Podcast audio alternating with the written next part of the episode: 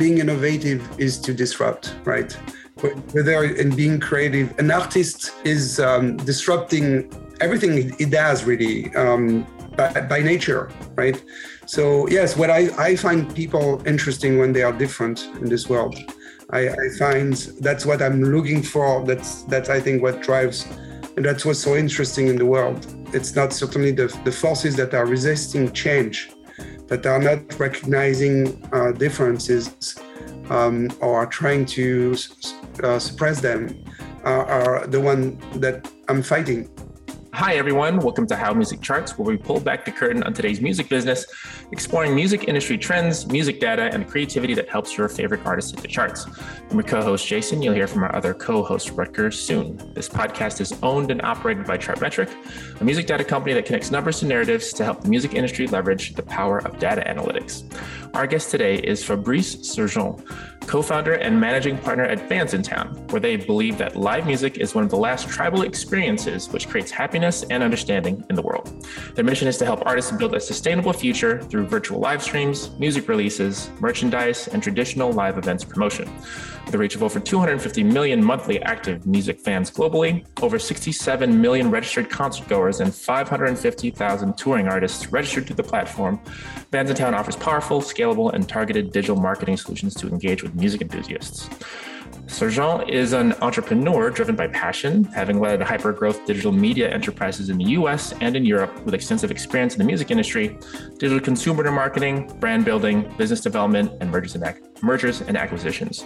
He co founded and led two startups to $100 million plus in revenues, starting his journey by co founding Club Internet, the support of Lagardère Hachette in 1995. Club Internet was one of the very first internet service providers, similar to AOL in the US, launched in France, and later became one of the largest internet service providers before it was purchased by Deutsche Telekom's T-Online in 2000 for 1.2 billion euro.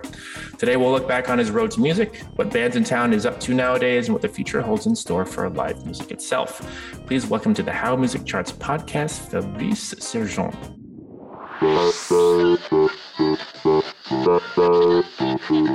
Hello, Fabrice. Hello, Jason. Hello, Roger. How are you? We're good. How are you doing? I'm doing great. so, Fabrice, you've had massive business success in your career, which we'll get to. Uh, but I wanted to start with a quote uh, from one of your Instagram posts in last year of January. Beauty is always at one's fingertips. It appears and disappears in the blink of an eye. Like a flower, it can be hard to spot or hiding as a shy and fragile reality, but is right there idle until uncovered, precious and vibrant. Your social media profiles, Twitter and Instagram, they mention, of course, your work in bands in town, but they also mention your love for underground electronic music, jazz, poetry. So for someone who's doing billion dollar euro, euro deals and, and big telecom companies, you know, in, in your history, how does this kind of romantic side of you play a part in how you work today? well, I, you know, it's being an entrepreneur, I think is um, some form of being a creative person. You have to you have to uh, think big, imagine, um, dream, and and also um, let let the world inspires you because the curiosity, in my opinion, is is the greatest uh, quality that that uh, drives great entrepreneurs. So how does how does all this passion that I have for music or poetry um, uh, play a role, a, a, huge one. It's it's who I am, and I think that I would not have been able to, um, you know, find some success in in business if uh, first and foremost I hadn't been driven by creativity. So another thing about creativity is that so from the club internet, your club internet days in the '90s, this this ISP that um, you co-founded uh, there's an ad still on the internet about Club Internet. Have you? Are you? Do you know what I'm talking about? It's this very dystopian um, advert where these you know faceless police soldiers are rounding up scared citizens. They're throwing computer monitors and setting them all on fire. And the tag at the end in French is the most open club in the internet. Can you talk about a bit like how you started that ISP and that the kind of messaging yeah. that came out? Yeah, you know this um, this you know in the beginning of uh, the internet the dream was really to for the internet to be a source of counterpower and and to bring more education and freedom to people in, in general and globally so that um, it can really change the world by many respects and not only economically but also in terms of um, you know bringing more understanding to the world. Um, i believe that's that's the case for live music but that was even obviously the case. And that was the the, the ambition at least uh, when the, insta- the internet uh, started to become popular and among consumers.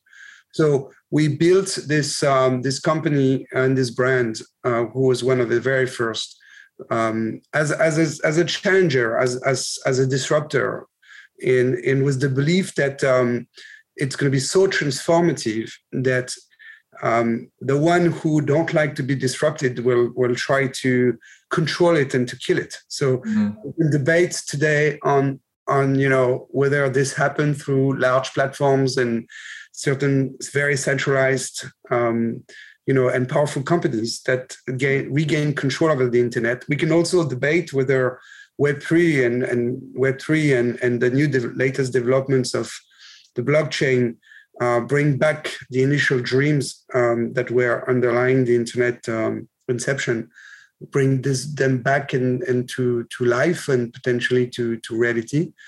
Um, this this uh, at least was the, definitely our um, our vision. And this this ad, this ad this commercial was a, a, great way to express it. It seems like you're a, you're a big champion of the underdog. You you were kind of like you enjoyed the uh, the rebelliousness of it. Yeah it's it, look I, I think anyhow being innovative is to disrupt right? Mm-hmm. whether in being creative an artist a musician is um, disrupting everything it does really um, by, by nature right? So yes what I, I find people interesting when they are different in this world. Mm. I, I find that's what i'm looking for that's that's i think what drives and that's what's so interesting in the world. It's not certainly the, the forces that are resisting change that are not recognizing uh, differences um, or are trying to uh, suppress them are, are the one that I'm fighting. Yes, I, that's the, for sure. Hmm. Well said. So we're about to get into Bandsintown. Uh, but I, I just wanted to first ask kind of what the road was like for you going right up into the beginning of your time at Bandsintown. So you spent a lot of time um, in one of the largest, you know, leading some of the, one of the largest media groups in the world, working in publishing, magazines, internet, TV, radio, um, another like leading mobile and social application publisher kind of like that year, let's say, kind of from you stopping that and transitioning full time to Bandsintown. Can you talk a little bit about that time in your life and what led you to kind of go full on into Bandsintown? Well, my co-founder Julien um, Mitelberg and I, we always bonded around live music. This this we're we're we're co-founder of everything we did together, but we're also first and foremost best friends and our friendship really grew around this uh, shared passion for live music since day one. Uh, when we actually arrived in the US, there was no equivalent to Fandango for live music. There was no guide, you know, apart from maybe looking at newspaper and stuff like that, Time Out or I don't know, things like that. So it was, and, and because we were precisely interested in niche music genre, we were not uh, it was hard for us to know what when and what um, you know which artists were were coming to to to the US, especially when they were, as, as you said, um, electronic DJs coming from Germany or from Europe, whatever. You know, it was very hard to spot. So we started to we were publishing apps at that time, and we started to think that we would uh, create, uh, as I said, the equivalent of Fandango for live music. Uh, we knew that space very well because we had launched an, a, kind of an equivalent to Fandango in France for, for movie listings and concert listings. So we had done that already somehow in France. Um, and so we found an app um, that was mostly a Facebook app called Bandsintown, um, and that had been created in San Diego by a very small team. Um, we love the name, we love the team, and, and, we thought it was a good starting point for to to essentially build uh, such a such a project. So we we we acquired uh, the app, and there and we started from there. We um, we grew it, um, but that that happened in 2011. So it's about 10 years ago. We launched our mobile apps by the end of 2011 and 2012 because we really believed that this had to be a mobile project, right? You need to have the guide in your pocket if it if it has to be efficient. And um, yeah, it's it's it's we and it grew very very nicely up to the point of becoming um, our focus and our main activity in 2016 actually. So how would you describe the vision for Bands in Town? Like what what what world do you imagine Bands in Town helping to create? Well, the the vision is really that um, uh, live music indeed is is one of the last tribal experience. It's a very important source. It's one of the last resort, in my opinion, uh, for freedom of speech. It's one of the uh, vital part of culture that brings diversity in culture and cultural diversity, I should say. Um, the, when, when you, if you think about it, if you want to publish a book or, or make a film, you have, you know, you're most likely will be selected by a handful of companies that will say yes or no to your project um, and to your message and to your opinions.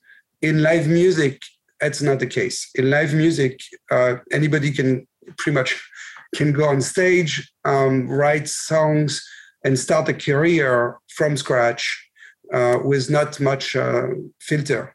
So the vision is that we we ha- we have an opportunity to uh, bring together fans and artists um, to help artists being discovered and to help fans go to more shows and that this together all together contributes to indeed happiness and understanding in the world. Um, when you go to a concert you're you're in a mosh pit for, for an entire night there's a big chance that you you you're smart you you get out of the concert smarter and a little bit more tolerant um, because you share the same time you touched each other. Guess what? You also share the same germs right? Which we know now uh, but that's we are humans. It's tribal. And so you're probably less intolerant uh, when when you experience a concert than when you stay home alone. And do you think that has been that experience has been disrupted especially in terms of like the the tolerance that is promoted by this tribal experience? Has that been disrupted with the pandemic? And do you see it coming back this year I mean, hopefully. Well, the the um, I think the pandemic proved our case, if I may, in a way that in a big way. Unfortunately, I, I would not have thought that the pandemic would. Fact, we would need a pandemic to prove that it was such an important tribal experience that people would miss so badly. That people, but you know, anybody who really um, experienced live music, not you know, without being a huge fan or uh, very uh, really would tell you that one of the things they missed the most during the pandemic was not being able to go to concerts. That the first thing they tried to book was a ticket when when things came back. So um, before talking about the disruption, I think it was an amazing confirmation that these artists, uh, these amazing humans that jump on stage and put everything they have uh, on the table to uh, entertain uh, for an hour or two uh, fans in in a, in a live setting, these artists are really vital to uh, everything we are as humans, um, and that's uh, so proving that was was I think probably as important than indeed as an important consequence than um, unfortunately the the disruption it, it, created. And I know you guys have um, like brought on some live streaming features as well. Um, do you think any virtual aspects of music can help contribute to that tribal experience, or or is it something inherent in you know being in person? No, uh, it's all typically um, the um, the pandemic probably forced the artists to pivot to new forms of um, engagement and entertainment with the fans. and also forced the fans to explore these new uh, live streams and you know patreons and other type of you know relationship with the artist than the one they they were they enjoyed going to concerts in person.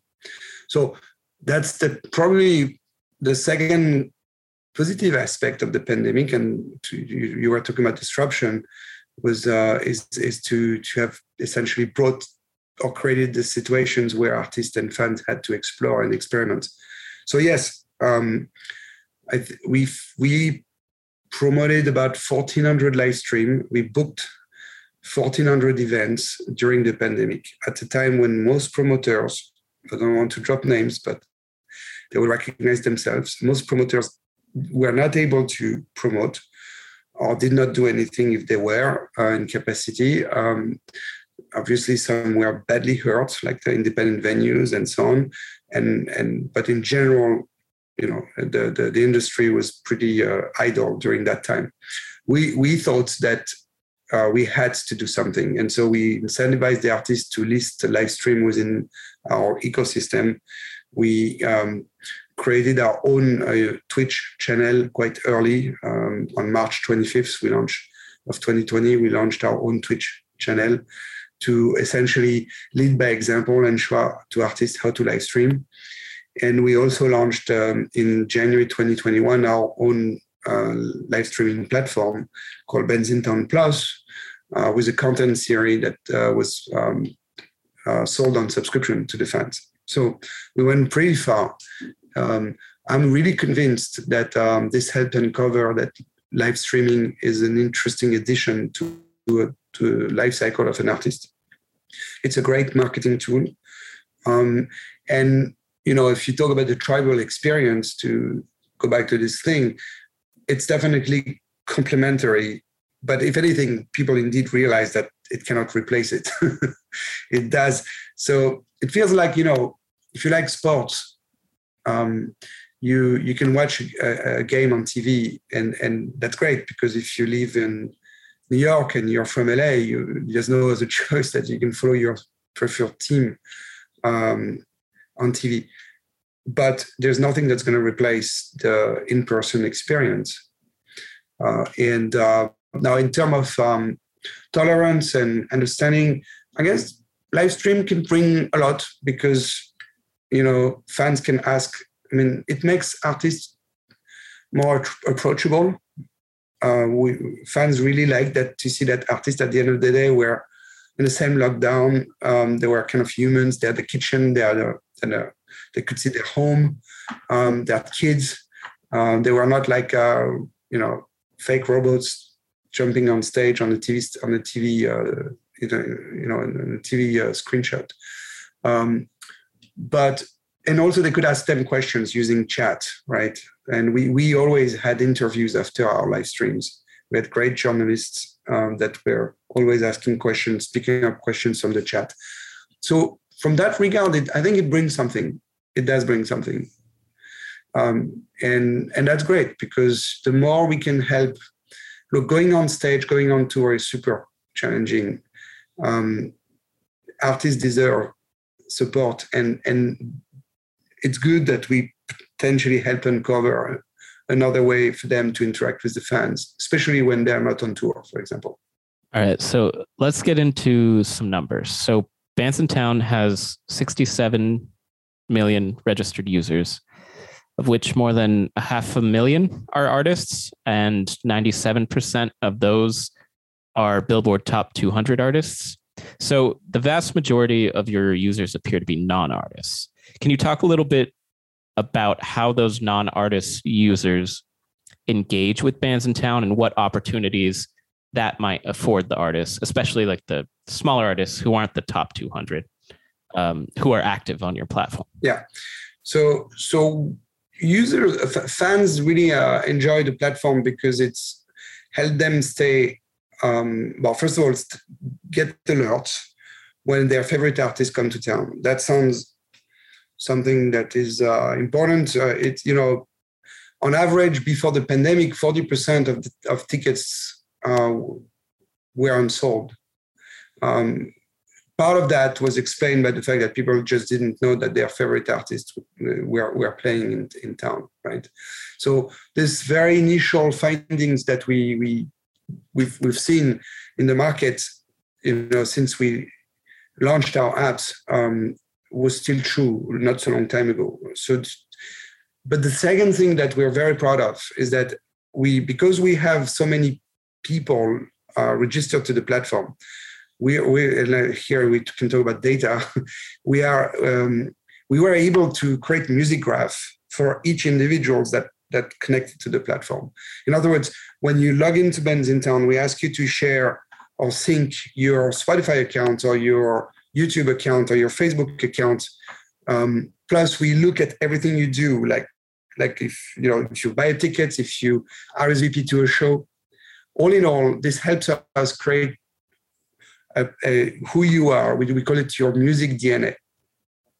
Um, because we have indeed 68 million actually now music DNAs in the platform, the platform is able to learn from that and to recommend shows and artists to fans. And guess what? 50% of our fans admit that they went to a show of an artist they had never heard before. Um, so it's a very strong recommendation platform. It's platform that really learns from live. It's a, it's a mix of record learnings from recorded music data and learnings from live music. We're probably the only ones that have live music data at scale like that. So the recommendations are usually perceived as being very uh, relevant and efficient. Uh, so fans really enjoy that second aspect as well. Um, and I would tell you also that we over the time we've been able to improve the recommendation engine so that um, like three years ago um, I, I, would tell you that 30% of the people going to buy tickets from Bandsintown, like like we which we push to ticketing companies, 30% were going to um, check artists of less than 100,000 follower. And uh, now it was the case right before the pandemic. So let's let's say that the pandemic has been like a very weird parenthesis. Um, but now um, it's 50%. So in other words, one ticket click out of two within the Ben's Town ecosystem goes to a very small artist. And the reason why is because we recommend these very small artists to fans of bigger artists. And we're very, very proud of that. It's I think it's a it's so if you're a small artist there's a great chance that if you use the platform very well, and I'm going to talk about how artists use the platform, um, if you add the right data inside the platform, if you participate into the platform, uh, we're going to expose you to many more fans than the fans that are following you on Bandsintown, right? Uh, and that's we're essentially doing the opposite from um, what Facebook or Instagram are doing. You know, Facebook and Instagram, if you have a million followers, you do a post, it's going to be seen by 6% of your follower at best if you don't post such posts. On Ben's in it's the opposite. If you have a million follower, well, a million follower, it's a big artist, but let's say a hundred thousand followers, there's a great chance that we're gonna expose you a million times because we will show you to fans of similar artists. And that's that's a, that. So the great benefits of the of the artist, and particularly the small artists, and frankly, we tweak the algorithm a little bit so that it favors the smaller artists because we, we see our, our, as part of our mission is to really help the, the, the artists that need it most um, to be discovered. So, so it does help the smaller artists. For the fans, it's fantastic to think that there's a tool that is uh, working at scale and that still can be relevant in terms of music recommendation. All right. So you guys have also some analytics in addition to like the just the bands in town features. How would you recommend artists use their analytics or um, get an understanding of their various metrics on the platform to help them be exposed or to grow their audience base even more? Yeah. So the other side of the platform is really what we call Bandsintown for artists which is indeed a, some sort of a free fan relationship management suite, if you want, that helps artists ma- uh, first acquire uh, a following, um, and I'll talk about that. manage this following and message and communicate with this following, you know, announcing tours, merch, um, new album, and and so on. Um, part of the we, we are because we are so focused on live music.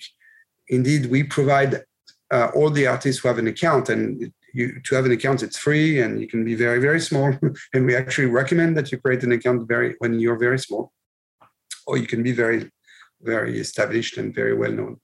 Um, you you benefit from insights and data that we can share, uh, which show one of the things that artists love the most is um, we, we, we share with them where their fans are located and we enable artists to reach fans directly so they can use our messaging platform and to, to, to send emails and push notifications to the fans uh, without paying uh, to their following uh, so we don't filter as others would and that's um, and we give them layers of data to target such communication so that they don't have to blast all the fans with the same messaging.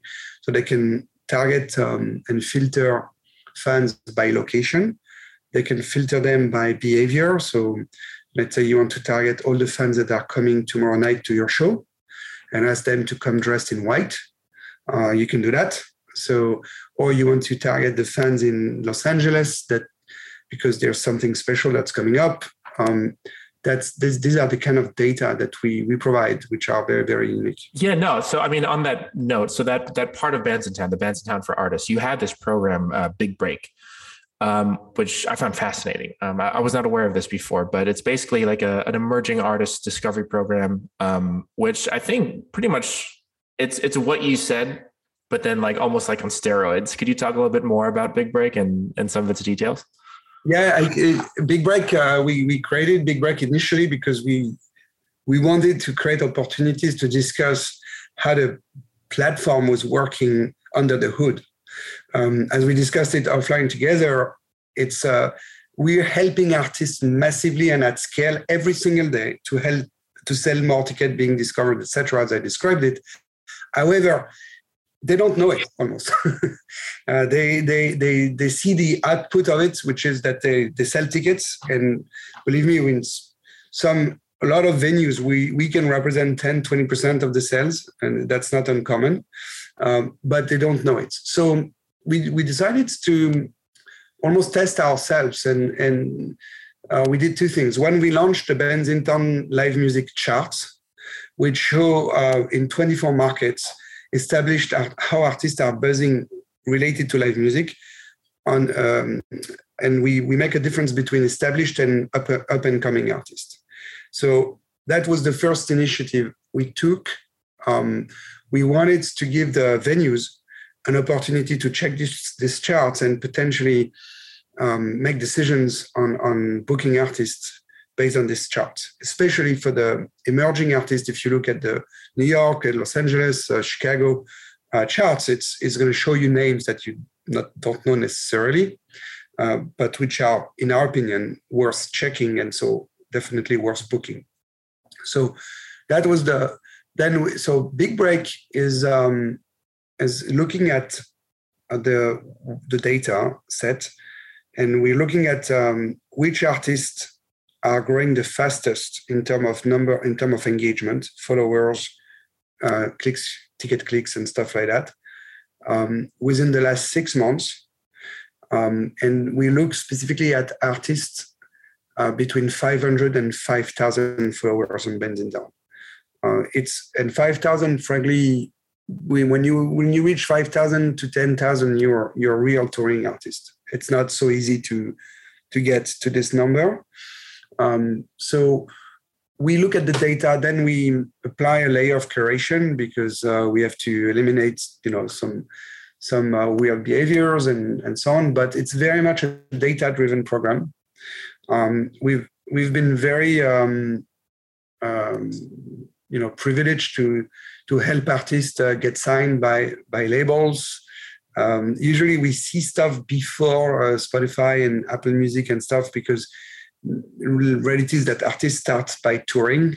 They start by uh, essentially being on stage before uh, bubbling up into the uh, Spotify and, and Apple Music uh, data. So they may be picked up by Apple up next or or Spotify Rise or the programs like that at a later stage in their career. Um, and so, yeah, we wanted to do that. We we've um, also created a partnership with South by Southwest. So every year we have a big break uh, showcase at South by Southwest, and we will have one this year. So you're, if you're at South by, you're obviously invited.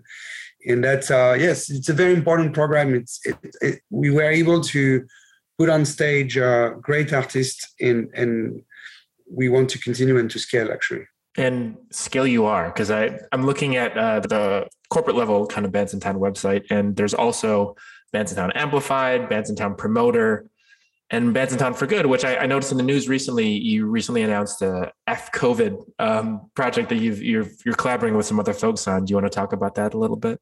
Yeah, we we last year we did um, launch an initiative. Well, over the last two years, we did a lot to try to help musicians uh, get uh, support and donations. Um, we added a support button on the platform so musicians can get direct donations from their fans. They can promote that support button for free to their following. Um, and that we also, as I said, we helped our musicians and artists um, get picked up by Twitch and approved uh, to start collecting um, or become an official uh, partner at Twitch, which helped them collect money uh, if they wanted to launch their own Twitch channel. Uh, that was very, very early on. It was in March 2020. Um, we collected, uh, we did a, um, several music festivals on live streams, donating money to MusiCare. Um, and so, all in all, we developed a practice where we realize that there, there are needs and that maybe we can turn the passion and the love of our fans for live music into social good, into social impact. Um, so last year we, we we called it down for Good. We partnered directly with nonprofits. Um, for example, Imagine Imagine Dragons uh, foundations called the Tyler Robinson Foundation. Uh, we uh, partnered with Fandiem, this company that was uh, that created a system where if when when you um, give, you have a chance to win a, a grand prize that is offered by uh, musicians. Um, and we raised last year about more than half a million dollar. Um, we thought that uh, we could uh, we could scale this initiative. So we just announced this week um, a partnership with Fandiem where and we will do uh, at least four temple events during the year to support great causes, uh, creating artist coalition and supporting artists or supporting causes that matters to artists. Um, so there will be um, uh, and the first temporal moment is right now. Indeed, we launched this coalition around this uh, F COVID uh, concept with Sweet Relief. Uh, Sweet Relief is a nonprofit that spe- specializes in uh, supporting artists in need, and they they. So we have a, a lot of artists from Metallica and you know the biggest artists contributed to this coalition. They will promote the fundraiser. We will promote aggressively the fundraiser. And hopefully we will raise a ton of money for, for these artists that are still suffering from the consequences of covid. That's awesome. It's you're really backing up your vision and mission with with things like this. I think it's great well it's it's so uh, it's very organic um, to the teams um, they they we, we were always concerned about um, using technology to to to create a social impact. In, in you mentioned France, we were the first to launch. In fact, a website to donate to charities.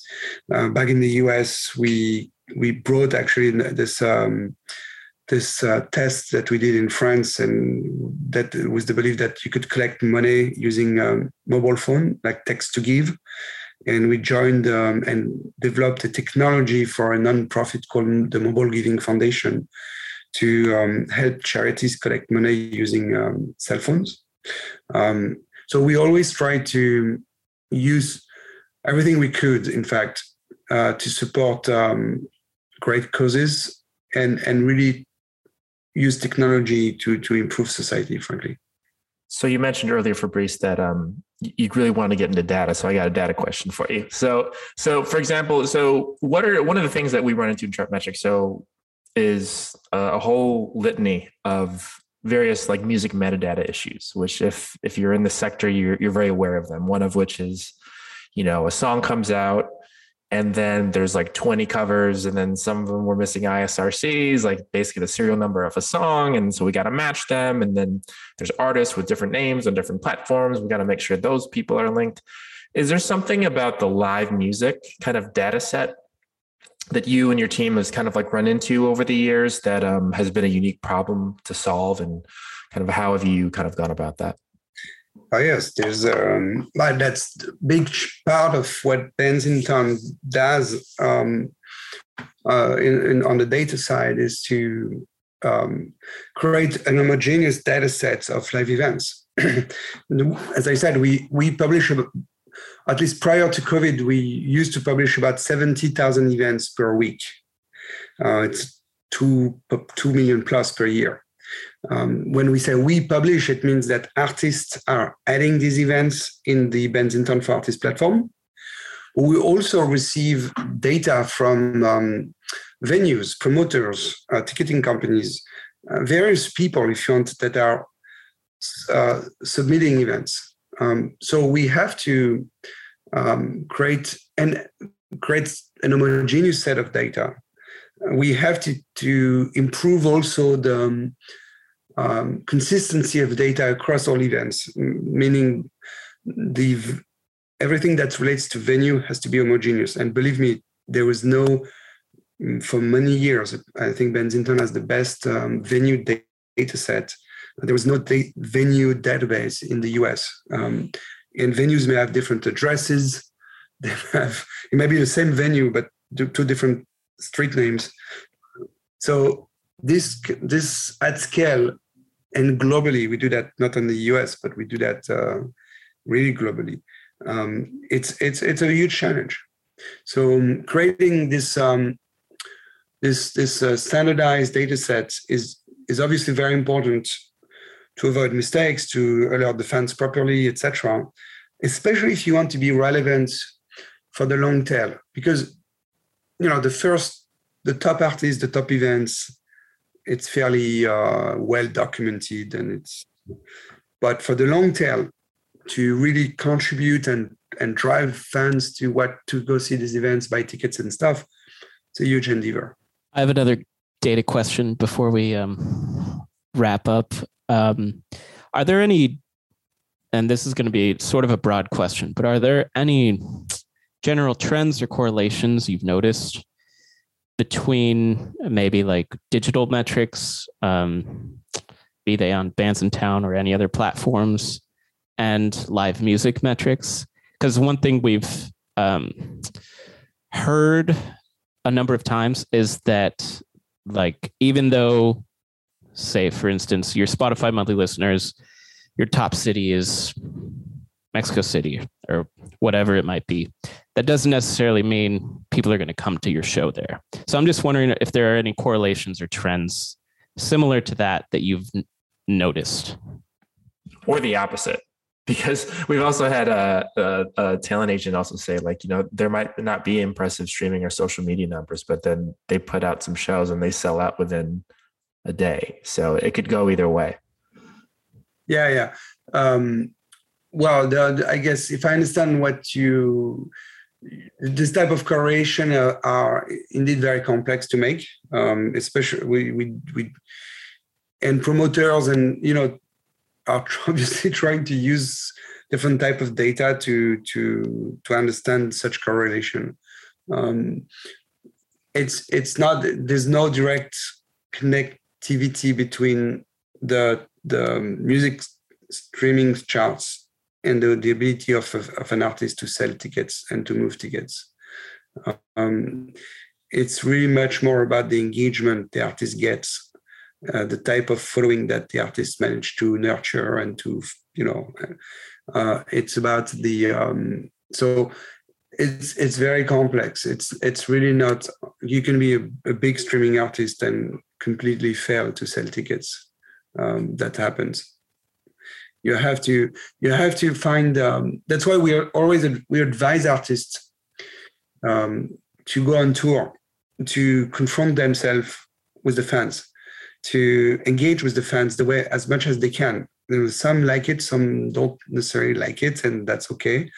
But it's better if you're ready to, um, you know, be at the merch table, uh, and you know, accumulate relationship with fans, uh, which are greater than just a follow on Instagram. I mean, we are big believers that artists to build a sustainable future needs to own their first party data they need to uh, you know they need to and we give them tools to do so but they need to be able to message via email via phone number uh, directly their fans so all of that creates a, the type of relationship that you need to be really successful in moving tickets and that's that goes way beyond being um, successful on a streaming platform yeah no that was a great great answer and speaking of um, first party data so you mentioned you had some new first party data features coming out. So I'm wondering, just to wrap up here, looking toward the future, um, what are those features?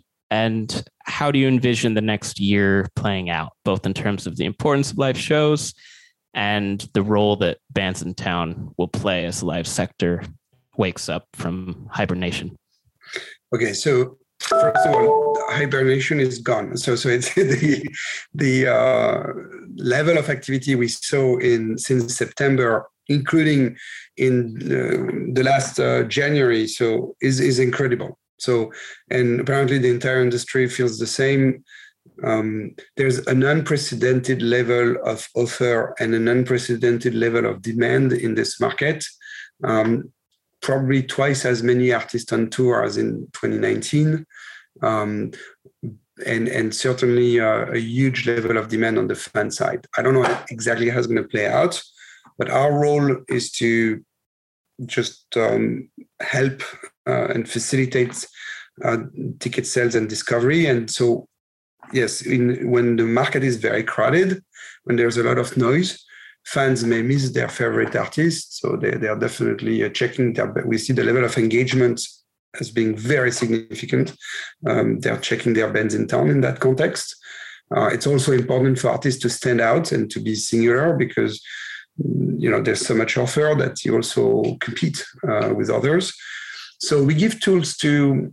We, we believe that this um, pandemic taught artists a little bit more about uh, uh, you know engaging with fans, uh, creating all kind of forms of um, direct engagement, and we we we decided actually to to give them more tools to do so. So we we um, fans can artists can message directly their followers on Bandsintown, uh, but if they use our tools, our widget, our APIs, our smart links that they can post on social, uh, they can also collect first party data. They can collect emails and phone numbers and use uh, the what we call fan manager within Bandsintown as a really as a fan relationship management platforms to um, connect with these fans and email or potentially um, uh, text them using using platform uh, providing texting. So this, that's the first thing is that we improved um, on our platforms the tools that enables artists to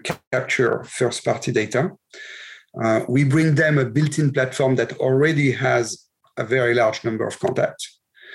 Uh, and we, we are also providing now this uh, management platform that will help them um, you know, get insights and, and sort out and message better. So we, we feel that to build a sustainable future, it's critical that artists um, do a good job on social media, but they are not shouldn't be obsessed and only focused on social media.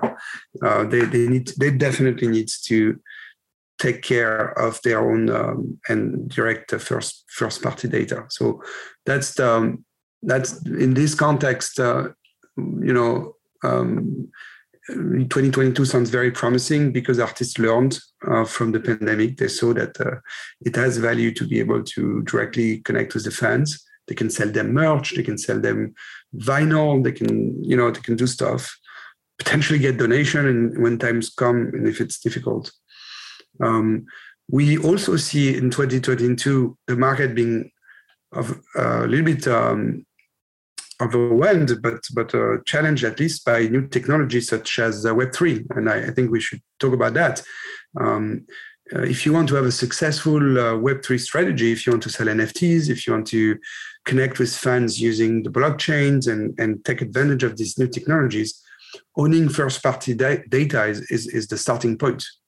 Um, it's really that it's an important uh, you know dimension uh, and so I think that Web3 is, is going to start to change everything for artists in 2022 and, and forward. It's a it's a complete new uh, paradigm. Uh, so combine, you know, this this is an exciting year because the the artists have more tools than ever to interact with the fans, um, with a whole new world that is opening to them uh, with these uh, Web three technologies. I feel like a lot of the news that we read about in our industry is about NFTs, which I think is kind of like this glorified, very kind of like hype hype driven type of thing. But I think from the little I know about crypto tokens, which is like another piece of like this Web 3.0 thing, it, it seems to actually very very much play into I feel like Bandsintown's vision for like this this organic connection between an artist and their fans, like the idea that that there's something that exists that is like uh, like a badge, like yeah, I really support this artist and I want to have a say in you know maybe where their next summer tour is going to be or what their next merchandise item is going to be um, i feel like that kind of token that part of you know web 3.0 seems to be almost like a a natural kind of um, extension of uh, of a Bandsintown philosophy well, it's it's. Uh, I think Web three, in terms of philosophy, bears all the hope and all the dreams that that that Web one actually was was was uh, what's to the world, and that some of them obviously did not get um, come to fruition. Um, so yes, it's very organic. Okay, it's challenging. It's new. To your point about NFTs, suggests that indeed there's a lot of uh, buzz, and and sometimes it can feel um, speculative, maybe could be uh, outrageous for some of. But there's there is um, don't you know this kind of technology, this kind of ch- this kind of changes will take years to really um, mature and become something like like uh, approachable for the average consumer, right? Um, but don't get um, make no mistake. Uh, it will happen at a speed and in a way that is much faster than what people can anticipate today. Um, this usually when it when technology is so complex, it's, it's, and it sounds like really not consumer friendly and creating issues on the environment. And we, we know all the underlying issues, which are absolutely and very important. Um, still, uh, technology will overcome that. There's uh, there's enough brain power and goodwill and and and you know essentially um, people working on it to to solve these uh, initial hurdles that we all see today. Um, so, and yes, artists will will be able to choose among these tools, and these are may not be the one that are you know that we first hear about, right? We to your point, if we hear about NFTs um, per se, the the the NFT that it exists today may not be the biggest tool or the most utilized tool that artists may use tomorrow. Um, but it's good that they start to get a, um, you know they start to explore. Uh, and what's good is that it's definitely something where they can keep a level of independence, uh, autonomy, and um, and control, uh, so that again they build a real sustainable future. It's it's it's. I think that's that's they understood that life is not necessarily uh, as simple and as predictable as as one would think with through the pandemic. So to build a sustainable future, you need to build a real sustainable relationship with your fan. Well said from someone, a technologist who's been through so many changes. Um, so it's it's bandsintown.com. Please check it out. The app is available, has been available um, on the uh, Apple ecosystem and Android ecosystem. Um, Fabrice, is there anything that you want to say to wrap up or direct anyone's attention to? I look, I, I'm, I'm um, you know, super happy that we've been able to have this conversation. We chart metrics is playing a huge role in in this industry um, and and and you know we we we have this partnership with chartmetrics um, we what you guys are doing is also super important and, and, helps greatly the artist makes the right decisions. So I think we're very much aligned in terms of value and vision for this, for for what the industry needs. Appreciate that, Fabrice. All right, Fabrice. So um, take care, stay warm, stay dry uh, in this New York City weather, and uh, we'll talk to you soon. Thank you. Thanks, Jason. Thanks, Rutger. How Music Charts is written and produced by Jason Joven and Rutger Rosenborg of Chartmetric. Free Chartmetric accounts are available at chartmetric.com, and podcast notes are at blog.chartmetric.com. You can also subscribe there for additional insights delivered to your inbox right after we publish. Did we mention we have a YouTube channel? That's right, subscribe for Chartmetric tutorials and tips for indie artists. Follow our thoughts on LinkedIn, Twitter, Instagram, and Facebook, all at Chartmetric. That's Chartmetric, no S. That's it. Thanks for listening, and we'll see you next time.